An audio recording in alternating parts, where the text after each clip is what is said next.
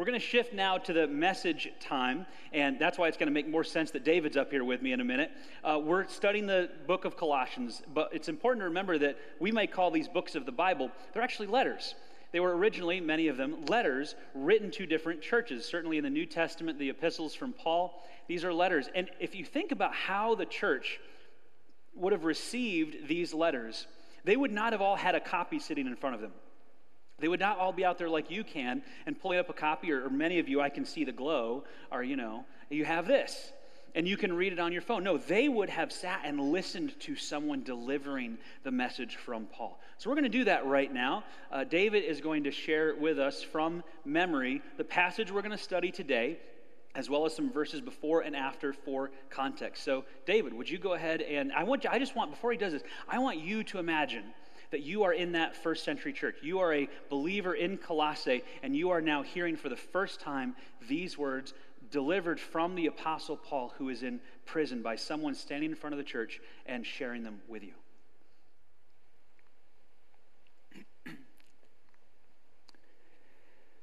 we proclaim Christ, admonishing and teaching everyone with all wisdom, so that we may present everyone perfect in Christ. To this end I labor, struggling with all his energy, which so powerfully works in me. I want you to know how much I am struggling for you, and for those in Laodicea, and for all who have not met me personally. My purpose is that they may be encouraged in heart and united in love, so that they may have the full riches of complete understanding in order that they may know the mystery of God, namely Christ, in whom are hidden all the treasures of wisdom and knowledge. I tell you this so that no one may deceive you by fine sounding arguments.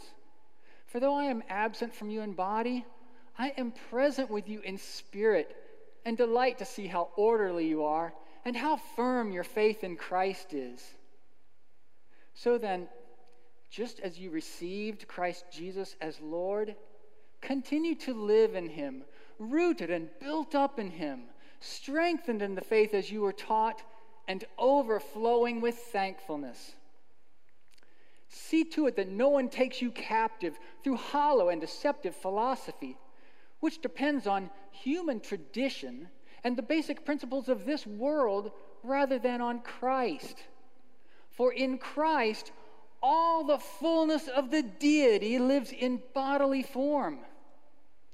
And you have been given fullness in Christ, who is the head over every power and authority. In him you were also circumcised, in the putting off of the sinful nature, not with a circumcision done by the hands of men, but with the circumcision done by Christ having been buried with him in baptism and raised with him through your faith in the power of God who raised him from the dead. When you were dead in your sins and in the uncircumcision of your sinful nature, God made you alive with Christ. He forgave us all our sins, having canceled the written code with its regulations that was against us and that stood opposed to us he took it away, nailing it to the cross. And having disarmed the powers and authorities, he made a public spectacle of them, triumphing over them by the cross.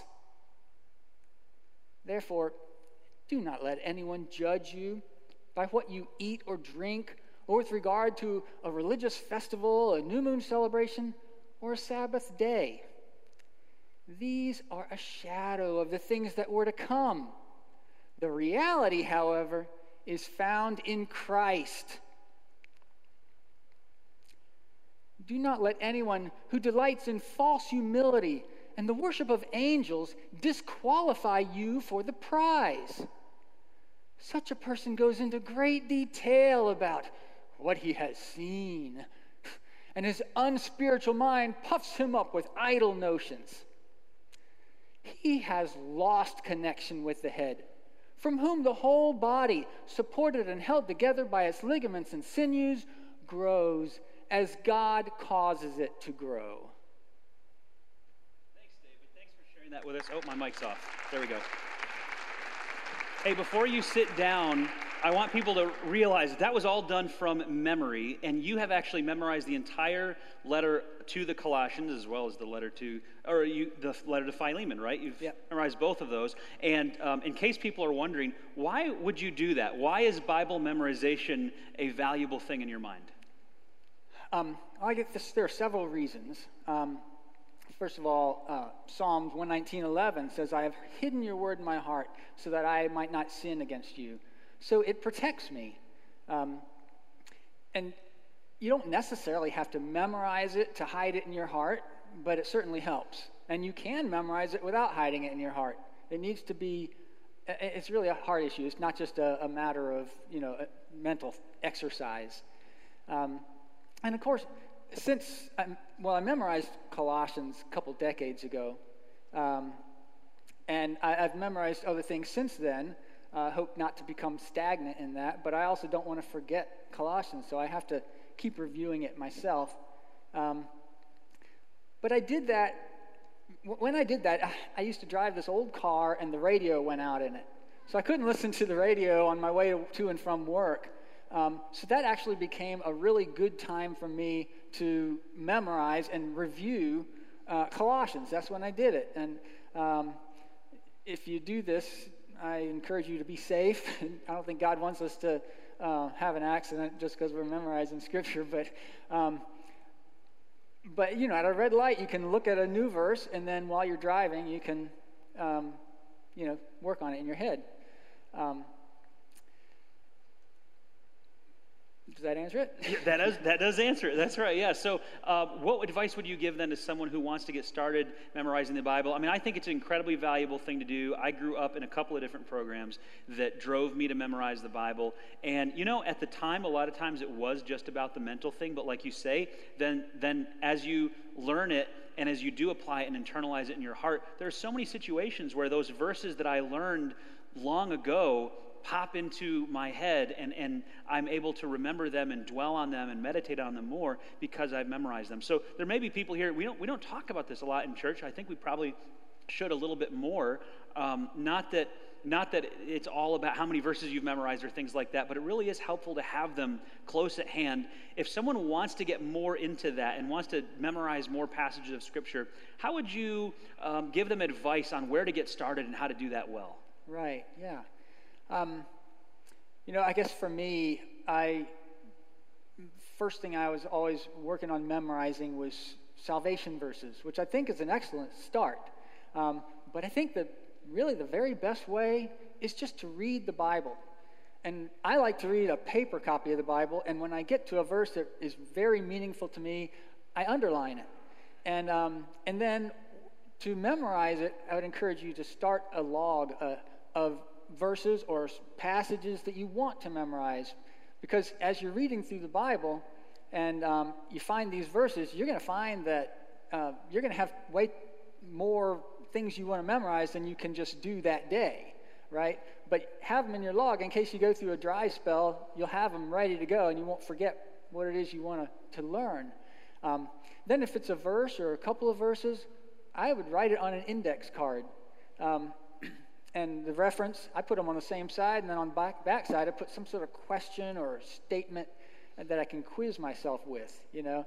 Um, so I see, uh, you know, some, some question about how can we be saved, and on the back side is the verse and the reference. So if, if, if you can answer the question without having to turn it over, then you're ready to go, right? Um, so you can keep some index cards. If it's a longer passage, um, uh, let me say, when you write on index cards, Right? Each line with a phrase instead of just the whole line, because that will help you to think of it phrase by phrase. But then if it's a passage, try to do what's easy either print it off the internet or just make a copy of the page in your Bible um, so you can carry that with you. Um, so, and then another thing is, I think a lot of people just think they can't memorize. It's like they think it should be easy. It shouldn't be easy for most people. There are few people, probably very few people, who really have a gift at memorizing. They can pick something up, uh, look at it for an hour, and then and maybe it's five minutes worth of material, and then they can spew it all out, and it'd be perfect. I'm not one of those people. Takes me a long time, lots of repetition, um, and don't expect to get it all at once. I would you know, memorize a verse. Next day, I don't remember it at all. Memorize it again. Next day, I still don't remember it. Do it again. Eventually, it's going to stick. And it, then one day you'll say, Oh, what was that verse? Oh, yeah. Oh, yeah, I can say it. Wonderful. You know, that'll be encouraging. And you'll find that the more you do it, the easier it becomes. Um, and if you're doing a passage, you'll also find that you don't have to do one verse at a time. Sometimes you can sit down and do three or four or five verses, and it just seems to click because it all fits together. Now, maybe the next day you won't remember them again, but try again and again. It will eventually get there. And then don't think that it's a once and done kind of thing. With Colossians, I have to go back again and re, you know, rememorize it. It's not that it all goes away. I still am familiar with it, but um, I have to refresh, you know, before it is, if you, if you wait too long, maybe it will be gone. But, um, and then there's another thing you need to give yourself a deadline and a test, right? You did that in school, it really helps you to make sure you know the material. You have to have a deadline. So set yourself a deadline just to, to learn it, first of all. And then another deadline to know it so well that you can say it to somebody else in a meaningful way your spouse, your sibling, you know, a friend, um, a group of people if possible. Usually, the bigger the audience, the, um, the harder it is to make it right. And therefore, if you can be successful with it, then um, you know, the more uh, encouragement you have to, to keep going. Um, but, but mainly, it sets that deadline and makes you really work hard so you do it well. And, and the main purpose of that isn't just to do it well, but um, it's an act of worship. To tell God, wow, your word is so important to me. I want to internalize it, I want to know it thoroughly. And, um, and so, you know, that glorifies God. And uh, I that's think great. that's you know, the main reason. Yeah, I agree. Thanks, David. I, it's just something we don't talk about a lot in, in church, so I just thought it was worth uh, spending some time talking about the value of internalizing Scripture and remembering it. Um, thanks, David, for being here and sharing with us. I'm going to go ahead and pray for our message time, and uh, then you can have a seat, and we just really appreciate you being here. And so thank, thank you, you. Adam, because this being able to do this is very encouraging to me to keep going. That's great. Awesome. All right, let's all pray. Would you bow your heads with me? Heavenly Father, thank you so much for your word and how meaningful it is to us, and the reminder um, that we need to hide it in our heart, and, and that that's not just a mental exercise, but that really means we need to internalize it and we need to dwell on it and chew on it and understand it and apply it, not just on Sunday, but every single day of the week. And Lord, we pray as we dig into this letter to the Colossians today that you would help us to glean some things out of it that would be meaningful to us, that you would speak to us through your word today, Lord. And we pray this in Jesus' name name, amen. Well, if you're not already there, Colossians, if you haven't figured it out, is where we're going to be this morning. So go ahead and open your Bibles to Colossians chapter 2. You're going to need it as we walk through our passage for today. And before we dig into the letter to the Colossians, you know I like to often start out with some kind of an illustration or something just to, to get your brains engaged and get you thinking about something. So here's my question for you today, all right? So think about this. Do you, how, let me ask it this way how many of you, raise your hand, if you are in the custom of reading the terms of service? Anybody? Like, I just love reading the terms of service. Not a single hand. Good for you. Those things are way too long, too confusing, too much legalese in them. You know, about 91% of people just say okay and don't read a single terms of service the entire year. They just don't read any of them and I would be in that camp. If you're under 34, that number jumps to 30 or to 97% of people under 34 do not read terms of service. And why would they? They're on every website you go to. The pop up comes up. Do you accept our terms and conditions? And to read the terms and conditions, you're going to have to click this link and wait 30 seconds for it to load. No. Okay. And you don't even know what you're agreeing to. You could be signing away your kidney and you would have no idea because you're just, okay, okay, I check, I agree, I agree, what about the iTunes terms of service? Has anyone ever stopped to read the iTunes terms of service? I can't say that I have, or at least I didn't, until I came across a man by the name of Robert Sikoryak. And Robert actually read the iTunes terms of service, and then he turned it into a graphic novel the entire text of the iTunes Terms of Service turned into 108 beautiful pages of glorious graphics. And I had to buy a copy of this so that I could share it with you. Here's the cover of this graphic novel Terms and Conditions, the unauthorized adaptation the graphic novel. And I want to show you a couple of the comics from this because they're really, really good. Here's the first one All sales and rentals of products are final. That's it. It's just literally the text of the terms of service with Steve Jobs Snoopy. If you join a family, the features of family sharing are enabled on your computers and devices automatically. Let's go to the next one.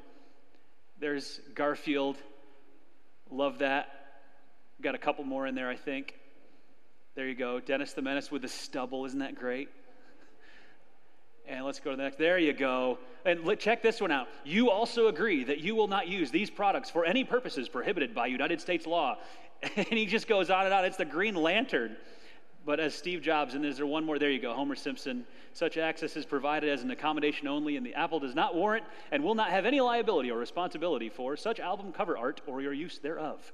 It's just that the whole time. Now, wouldn't that make it more interesting to read the terms and, ser- and services? Wouldn't that be better?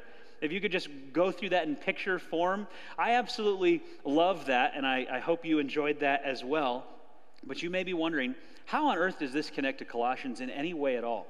And you would not be crazy for wondering that.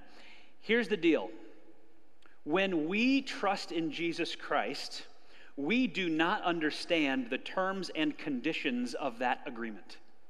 And that's okay we don't need to understand everything Jesus did for us in order to trust in what he did for us. But the, the fact of the matter is that a lot of us never take the time to really understand what happened there. What did that really mean? What were we really signing on to? We don't know the fine print, the terms and conditions of what it means to be a follower of Jesus. You know, last week we talked about roots and being rooted in Christ. And I said that sadly, many Christians never develop deep roots. They stay fairly shallow. And a part of that is they don't understand what Jesus actually did for them. What did he really do in that process? One of the verses we looked at a couple weeks ago was Colossians 1:13 which says, "He has rescued us from the kingdom of darkness and transferred us into the kingdom of his dear son." So there's a transfer that's taken place from the kingdom of darkness into the kingdom of God's son, the kingdom of light. And that is not a simple transfer. There's a lot of stuff that happened in that process, and we kind of gloss over it and just say, believe in Jesus and you're saved, you've got eternal life, you've got a relationship with Him, and all of that stuff is true and good, but there is a lot more that goes on behind the scenes. There's a lot more in the fine print, and that's actually what we're going to get into today. In Colossians chapter 2, verses 11 through 15, we are going to see a chunk of the terms and conditions for being a follower of Jesus. And this part is really more about what is Jesus doing for us? What is he signing on to in this process and saying, I am going to do this for you? Or in, in our case, for those of us that have trusted in Jesus, what has he done for us? Do you really understand what happened in that process? Now, if you're a note taker, we're going to do this in five parts. There's going to be a part A and B and C and D and E. And so you may want to write these parts down as we go through it. Here's the first one part A of the terms and conditions we're going to talk about today is you get circumcised. All right, so don't get all excited. Those, those of you that are, that are new believers, men that have maybe never had this in the past, this is a part of what it means to become a follower of Christ is you get circumcised. And that ceremony happens after this service, so we'll meet you out back and we'll just take care of it real quick. There's more, there's more. You've got to get the rest of the verse. It says, When you came to Christ, you were circumcised, but not by a physical procedure. Okay, so whew, that's taken care of. Christ performed a spiritual circumcision, the cutting away of your sinful nature. What's happening here is Paul is using a physical circumcision as a metaphor to explain what happens to us spiritually when we trust in Jesus. And to understand this, we need to understand a little bit about physical circumcision. Not a lot, but a little bit, okay? Physical circumcision, as most of you know, is the cutting away of a very sensitive part of the body. And it was part of the sign of the old covenant that God made with Abraham. This was a sign of the old covenant that God made with Abraham for his descendants, the Israelites. God uh, made this covenant with Abraham and said that uh, you, will, you will be my people and you will be a father of many nations, and a great multitude will come from you, and you will inherit the land of Canaan where you currently live, and this will be your possession. And, and also, your term of this is I want you to serve and obey me. And that's not a, a, a harsh uh, punishment or anything for them because he doesn't demand a lot of them. He knows what's best for them if they serve and obey God, then, then things are going to go very, very well for them. And he, he tells them that over and over in the Old Testament. But part of the terms and conditions of this covenant that God made were physical circumcision. This is from Genesis 17. God said to Abraham, Your responsibility is to obey the terms of the covenant. You and all your descendants have this continual responsibility. This is the covenant that you and your descendants must keep. Each male among you must be circumcised. You must cut off the flesh of your foreskin as a sign of the covenant between me and you. So, physical circumcision was a sign of the covenant and their commitment to serve and obey God. It wasn't about the physical circumcision per se, it was an outward sign of an inward commitment that they were making. And this is made clear in the Old Testament. In Deuteronomy, Moses says, Circumcise therefore the foreskin of your heart, and be no longer stubborn. He's talking about their relationship with God. Jeremiah tells the people, Circumcise yourselves to the Lord, remove the foreskin of your hearts, O men of Judah and inhabitants of Jerusalem, lest my wrath go forth like fire and burn with none to quench it because of the evil of your deeds. So, physical circumcision was a physical sign of the old covenant, but more importantly, it was a picture of what God wanted from his people. He wanted them to remove sin, to be committed to get rid of sin and to follow Him, to, to cut away the sin in their lives. And so circumcision got used in the Old Testament as a metaphor for this, as well as a physical sign of their commitment to God. And Paul is going to use circumcision this way in Colossians. It's the idea of the cutting away of the sinful nature, spiritual circumcision. Paul actually plays down physical circumcision. He tells the Galatians, Listen, I, Paul, tell you this if you are counting on circumcision to make you right with God, then Christ will be of no benefit for you. So, physical circumcision is not really a, thing for the New Testament believer. But spiritual circumcision, the idea of the cutting away of the sinful nature, that is what Paul is talking about here. Every single one of us has a sinful nature, or is born with a sinful nature, I should say. We're born with a sinful nature. And that happens because Adam and Eve sinned and they brought sin onto the human race. And then from that moment on, everybody's born with a sinful nature. And we have evidence of this because I never had to teach my kids how to sin. I never had to have that talk with them where I sat them down and said, Now listen, guys, there are going to be times where you're going to want to tell mommy and daddy that you didn't do something when you really did. And here's how you do that. I never had to have that talk with them. I never had to explain to them how to be angry or how to hit each other. I never had to explain how to take away toys from other kids. All that stuff happened very, very naturally because they naturally have this sinful nature. And when we trust in Jesus, He separates us from being attached to that sinful nature. Now, this is where theologically there, there comes in a little bit of debate over did Jesus just separate the sinful nature or did he eradicate the sinful nature? And honestly, that boils down mostly to semantics. And so some of you may be familiar with those theological debates, and, and I want you to know that I'm, I'm aware of that. We're not going to get into that today because honestly, it just seems like it's, it's largely semantics because the bottom line is after Jesus does this, can we still sin? Yeah, do we still have desires to sin? Yeah, do we still struggle with that? Yeah, absolutely. In fact, it seems like Paul says that sinful nature seems to hang around a little bit. It's not something that seems to be totally done away with. In Romans 6, verses uh, 6 and 7, Paul says, We know that our old sinful selves were crucified with Christ so that sin might lose its power in our lives. We are no longer slaves to sin. For when we died with Christ, we were set free from the power of sin. That's great news. We are no longer slaves to sin. Our sinful selves were crucified with Christ, they are dead and gone. But then he says in verse 12, do not let sin control the way you live. Do not give in to sinful desires. So it's not like when you trust in Jesus, you have this spiritual circumcision that cuts away your sinful nature and you no longer sin. You're now a perfect person. I know that's not news to any of you because all of you live with other people. And if they're Christians, you know they still sin. And so we still have this sinful desire that hangs around us, but we no longer are under control of it. We now have more control of it than it should have of us. In fact, that's exactly what Paul is saying here. Sin no longer has power over you by default. You can have power over it, but he says, don't let it have power over you. Before you trusted in Jesus, your sinful nature was always winning. But after you trust Jesus, he separates you from that sinful nature, and now you have power over it instead of the other way around. Too many Christians feel helpless when it comes to sinful habits in their lives. Too many Christians accept this defeated mindset that it's just, oh, this is just something I'm never going to be rid of, and I'm never going to stop doing this, and it's just always going to be a problem that I have. And, and it's a defeated mindset that does not recognize the fact that the Bible says Jesus Christ's death on the cross gives you power over sin. He has won the victory over this. Obviously, it's not through you, it's through what He does in you, surrendering to Him. But the fact that Jesus died for us and saved us makes us free from the power of sin. And the reason we feel so powerless sometimes is because we don't understand the terms and conditions. We don't understand what Jesus really did for us. He cut away that sinful nature so sin no longer has any power over you. Ephesians chapter 4 says, Throw off your old sinful nature and your former way of life, which is corrupted by lust and deception. Instead, let the Spirit renew your thoughts and attitudes.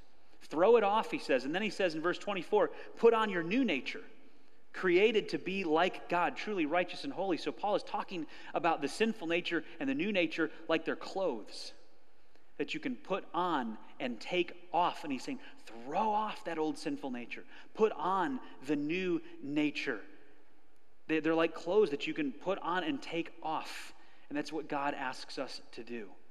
We're going to talk about that more in a little bit. But first, let's get to part B. This is part B of the terms of service you get baptized. So you get circumcised and you get baptized. This is from verse 12 in Colossians 2 there. For you were buried with Christ when you were baptized, and with him you were raised to new life because you trusted the mighty power of God who raised Christ from the dead. Now, baptism here in this verse has some layers to it that we kind of need to unpack a little bit.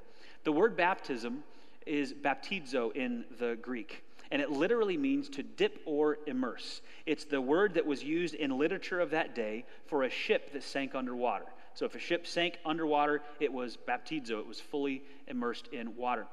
But the common usage of baptism uh, back then was not just for something that went underwater. It could also be used in a metaphorical sense. So you could say that um, something was baptized in that it was identified with something. It was baptized into Moses, for instance, is one of the phrases that gets used. And so that's not baptism by water. That means there's an identification there. Or it could be going through something. You could be baptized in the sense that you went through something.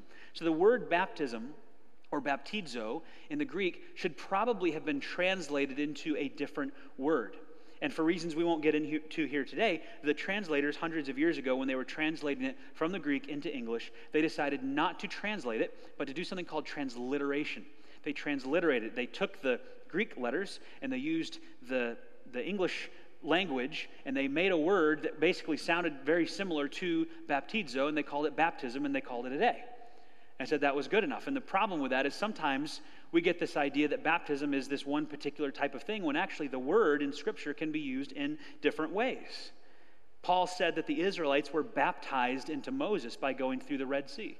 They were baptized as followers of Moses. They now identify with Moses. They didn't actually get wet going across the Red Sea. If you remember, they crossed on dry ground. Uh, but they were baptized into Moses, Paul says. Jesus told his followers that he had a baptism of suffering ahead of him, a baptism of suffering. John the Baptist told his followers that even though he was baptizing them with water, that someone was coming who would baptize with the Holy Spirit, not with water. Paul says that when we join the body of Christ, that that's a baptism of the Holy Spirit.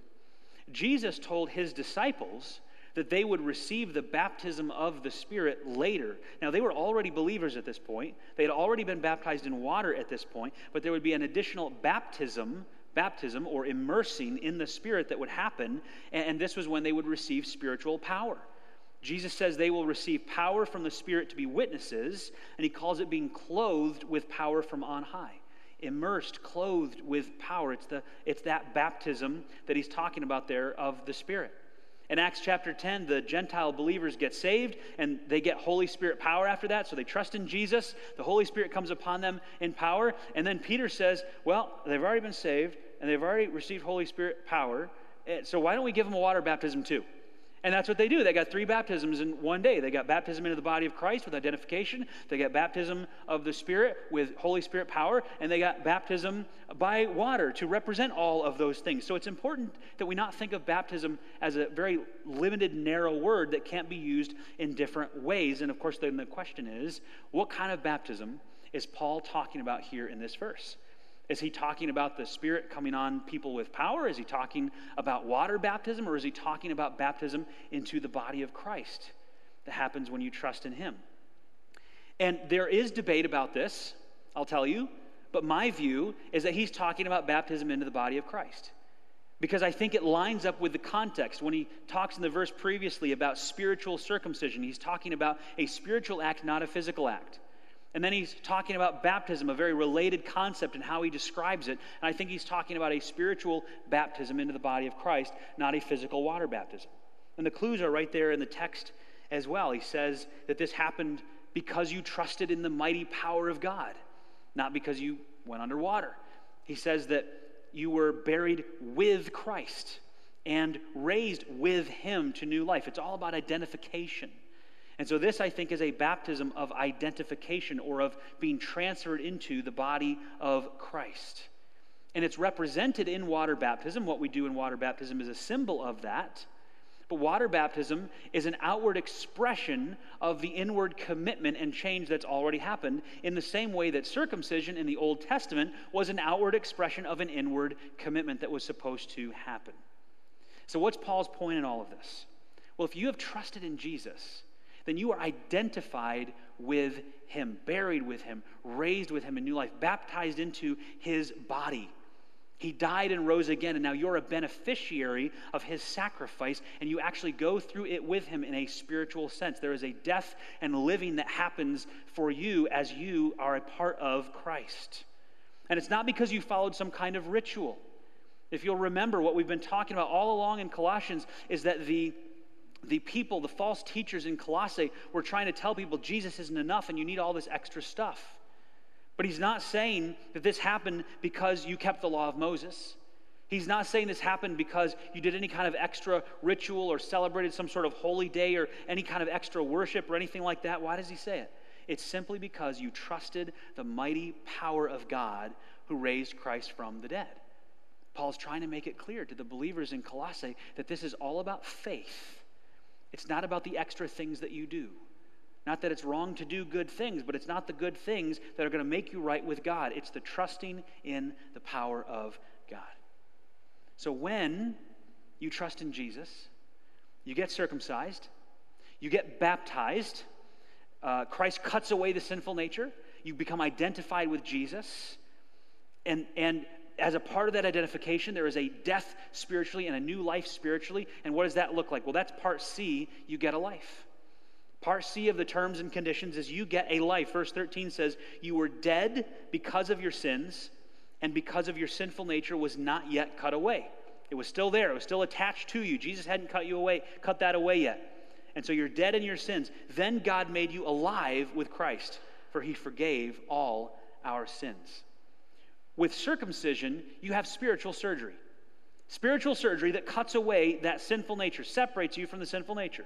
With baptism, you have identification with Christ, his burial and resurrection. And when all of that happens, you get a new life. Jesus called it being born again. And you may re- remember Nicodemus was like, How does that work? Well, Paul is explaining how this works. This is how God does it, how God gives you a new life and makes you born again and, and starts to turn you into a new person. I remember uh, several years ago, a friend and I were trying to help an older gentleman who was not a follower of Jesus. And just to be honest with you, he was not a very nice person. He was not someone we enjoyed being around. He was, he was, he was honestly, he was very critical. He was very cantankerous. Um, he was just, he was the kind of guy that when he came into the office, we would be like, okay, psych yourself up. Let's go in there. Let's talk to this guy. You know, it wasn't someone that you really wanted to hang out with.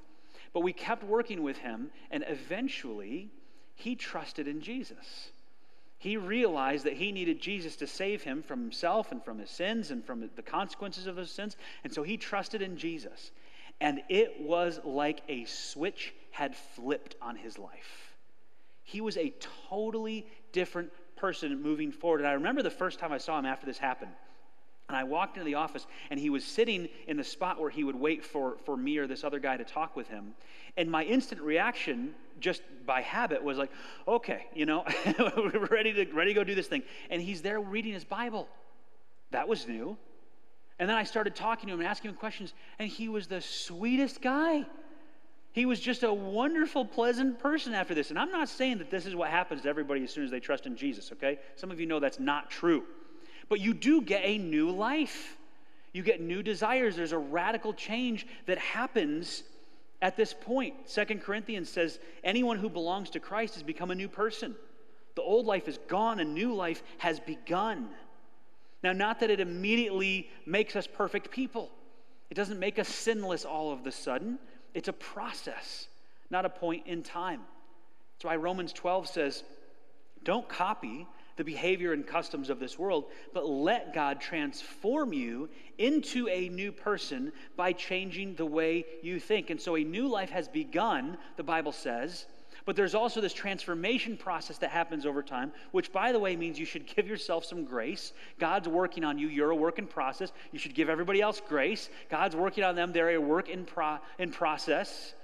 This is a journey that we have to go on where God is transforming us and we're surrendering parts of our lives to Him and He's making us more and more like Him. In fact, that's exactly what Paul says in Second Corinthians. He says, The Lord, who is the Spirit, makes us more and more like Him as we are changed into His glorious image. It's what we call sanctification. This is sanctification when we gradually, throughout our lives, learn and grow to be more and more like Him. It's a process, not just a point in time. That's why Paul was able to say to the believers, throw off your sinful nature. You need to keep working on that and put on the new nature. In fact, the exact words that he uses there are words that ha- carry a meaning of continual action. It's not something that you do once and it's done. Wouldn't that be nice? Wouldn't that be great if we could just be like, throw it off and I never have to worry about sin again? Wouldn't that be wonderful? I mean, seriously, wouldn't that be great? But that's not how it works. It is a continual throwing off and a continual putting on. It is a daily recognizing that we still have this capacity and propensity to sin and, and seeking to get rid of that at the same time wanting to put on the new nature. Put it on like clothes, Paul says. Put on continually the new nature. So we get a new life, but we had an old life. No matter how young you were when you trusted in Jesus, you had sins you committed. What happens because of those sins? What happens to the consequences that you face because of those sins? In fact, for that matter, this whole time I've been telling you we still sin after we trust in Jesus. What about those sins? Do we not face consequences for those sins? Does God not hold us accountable for those sins in some way in eternity? And here is where part D comes in. You get pardoned. You get pardoned. Verse 14 says, He canceled the record of the charges against us and took it away by nailing it to the cross. I think this is the most amazing metaphor that Paul uses here. Nailing it to the cross. The record of charges against you, the debts, literally what it means is an IOU. You had a record of debts against you that you owed, and Jesus paid it and took it away. He nailed it to the cross. It's like you're a, a career criminal who's got a rap sheet a mile long. And finally, you get caught and you're standing before the judge. And the judge is looking at your list of crimes and says, You are a very bad person.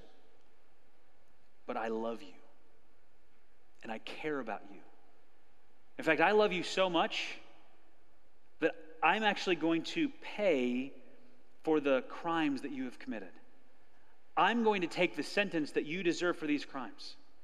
And not only that, but after that, I am going to adopt you into my family and I'm going to give you a better life. Can you imagine a judge ever doing that, especially for a total stranger? No, of course not. But that's exactly what Jesus Christ has done for us. That's the picture. He took our debts on himself and he paid it, and then he canceled it. He canceled the record of the charges that were against us and he nailed them to the cross. One way to think of it would be like what we did a year ago when, when we as a church bought up about $1.7 million worth of medical debt for over 2,700 people in our community. And we did this like debt collectors do. We, we used a group called RIP Medical that functions as a, a debt collector type organization. And so, for pennies on the dollar, you can buy up debt, and debt collectors will do this, and then they'll, they'll collect on the debt, you know, and they'll send letters and they'll do phone calls and, and they'll keep hassling people until they pay the debt back. Only in our case, we paid for the debt and then the debt was canceled. It was just, it was just wiped out. It was taken care of. It was paid for and then canceled. And that's exactly what Jesus did for us. He paid for our debt and then he canceled the debt so it's no longer holding that over our heads. And why is this important? Well, because the false teachers in Colossae were telling the Christians that Jesus wasn't enough to be made right with God. There were extra things they needed to do. And Paul is saying, He canceled all the charges against you. There is nothing else to pay for. If you trusted in Him, there's no other penance you have to do. There's no other special things you have to do to somehow earn the forgiveness of God. Jesus covered it all. And if you believe there's anything else that's supposed to be added to that, then you don't believe Jesus was enough. You don't believe that He was powerful enough to pay for your penalty and then wipe the slate clean and say, Your debt is forgiven. Jesus paid it all, as the song says. So, through trusting in Jesus, you get spiritually circumcised. Your sinful nature is cut away.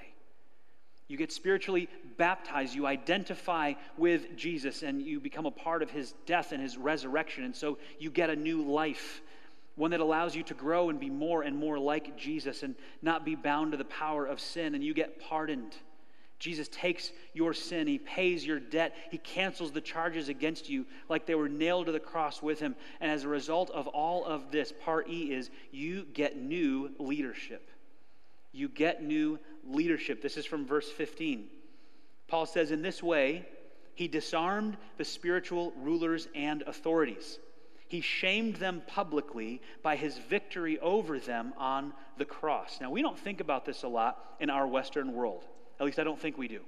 The fact that there are spiritual rulers and authorities that are not so good. But Paul is saying that he disarmed, Jesus disarmed the spiritual rulers and authorities. It's, it's, military language, actually, that he's using here. Those spiritual rulers and authorities have a claim over people who are a part of the kingdom of darkness, those who have not trusted in Jesus this is where Paul talks about in Ephesians. He says, Once you were dead because of your disobedience and your many sins, you used to live in sin just like the rest of the world, obeying the devil, the commander of the powers in the unseen world. So there are powers in the unseen world that we do not see, spiritual forces of darkness, and Satan is their commander. And there are people that are obeying the devil and his forces. He is the spirit at work in the hearts of those who refuse to obey God. All of us used to live that way, Paul says, following the passionate desires and inclinations of our sinful nature. By our very nature, we were subject to God's anger just like everyone else. There are very real spiritual forces of evil that are at work in this world. Do you believe that? I, I know sometimes it seems like, where are they? Right? What, what are they doing right now? I don't see any of that. But that's what the Bible says. There are spiritual forces working in this world and influencing people and manipulating them to bring about their own goals instead of God's goals. And you might rightly ask, well, I don't see this. I mean, where's the evidence of this? All I see is bad stuff that people do. I don't see the, I don't see the spiritual forces at work in this world. So, where's the evidence of this? Well, I've, I have two answers to that question. Uh, two things to share with you if you're struggling with, okay, where are these spiritual forces? Why don't I see them? Why aren't they visible? And the first one, which is very helpful to me, comes from Ephesians chapter 6. And this is the fact that Paul acknowledged that the believers in Ephesus in the church, they didn't see them either. They thought it was all the work of people. And what Paul explained to them was, you don't see it, but believe it or not, guys, a lot of what's happening around you is actually the result of spiritual forces who are influencing and manipulating people who are allowing them to do that. People who are, who are, in a sense, being controlled by spiritual forces of the enemy, and you think this is people doing this to you? Uh uh-uh. uh there are spiritual forces behind this. He says this in Ephesians 6:12, "We are not fighting against flesh and blood enemies." See, they thought the same thing. We are not fighting against flesh and blood enemies, he says, but against evil rulers and authorities of the unseen world. Against mighty powers in this dark world and against evil spirits in the heavenly places. He really drives that point home. There are evil spiritual forces out there that are working against believers and working through other people and manipulating. And Paul goes on to talk about the spiritual armor in Ephesians 6 that we need to put on to be able to withstand these kinds of attacks. Spiritual armor. So it's not like spiritual warfare was obvious in the early church, even. Paul had to remind them hey, by the way, you think this is people, this is spiritual forces. So that's one part of my answer. That it's not like it was obvious to them and now we just don't see it today. No, Paul had to let them know what was happening that they couldn't see as well. The second part of my answer is best explained by C.S. Lewis in the Screwtape Letters. And I love this book. Uh, it is obviously fiction, but it's the fictional account of a demon talking to another demon and explaining the craft to him. And here is a passage that I think explains this better than I could. This is the senior demon to the junior demon. He says, I wonder you should ask me whether it is essential to keep the patient in ignorance of our own existence. That question, at least for the present phase of the struggle, has been answered for us by the high command. So that's a reference to Satan being the commander of these forces that we just read a minute ago. Our policy for the moment is to conceal ourselves. Of course, this has not always been so. We are really faced with a cruel dilemma. When the humans disbelieve in our existence, we lose all the pleasing results of direct terrorism and we make no magicians. What he's saying there is it's a whole lot more fun when we can just make ourselves obvious and do stuff to mess with them. And that, that is very likely true. On the other hand, when they believe in us, we cannot make them materialists and skeptics, at least not yet.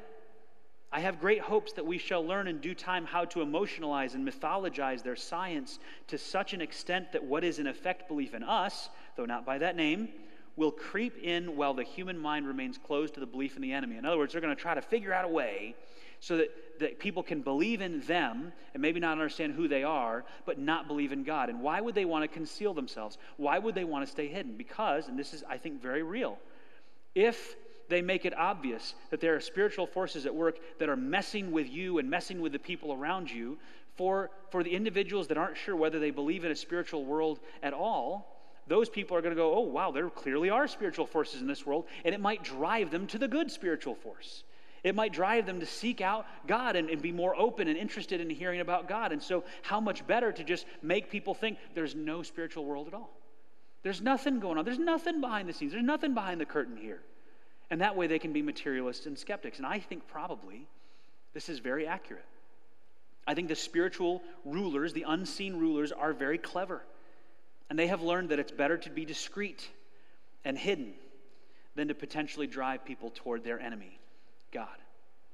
In parts of the world where there is very little Christian witness, you hear lots more stories about things that are probably directly attributable to spiritual warfare and de- demonic activity. And the more Christian witness there is in a certain area, it seems like the less that stuff is present. And yet, I think what Paul would tell us is hey, remember, behind the scenes, this is what's happening. This is the influence. This is the manipulation that's taking place. You need to be aware of that struggle and that it's not just against people. And he says why in Ephesians 6:13 he says therefore put on every piece of God's armor so you will be able to resist the enemy in the time of evil. And then a few verses later, he says, In addition to all of these, hold up the shield of faith to stop the fiery arrows of the devil. This is Paul telling believers you need to be prepared and equipped to withhandle spiritual warfare that's hitting you. We need to recognize that there are spiritual forces of evil that want to influence us, that want to manipulate us, that want to help us make destructive decisions against ourselves or against other people. That does not remove our blame. We are complicit in that if we allow that to happen. Remember, sin no longer has power over us, those spiritual rulers no longer have claim over us. But they are active and working and trying to get us to do things that wouldn't make sense to us if we were, if we were not under those influences. We have to be aware and cautious about this. In the same way, we need to be aware that other people we interact with, including believers, Paul makes this very clear, may also be influenced by the spiritual forces of the unseen world. It is very possible that when someone that you have known for a long time does something irrational and mean, and just you can't imagine them ever doing that, it is very possible, and you need to be aware of this, that they are not just operating on their own that there is some unseen spiritual force, spiritual demon, a ruler, a principality of the air, it's sometimes called in Scripture, who is influencing and manipulating. That does not take away their culpability, that does not take away their responsibility, especially if they're a Christian. They have the power they, to be free from that. They don't have to, to submit to that, it has no control over them. But Paul is telling us be careful because these influences can happen, and you may come across something where you say, That's just not like them. Well, how could they do this? I've known them for years. Why would they go down this pattern of sinfulness, of, of destructiveness? Why would they do that? It is very possible, not necessarily in every case, that spiritual forces of the unseen world are behind that. But there's good news for followers of Jesus in Colossians.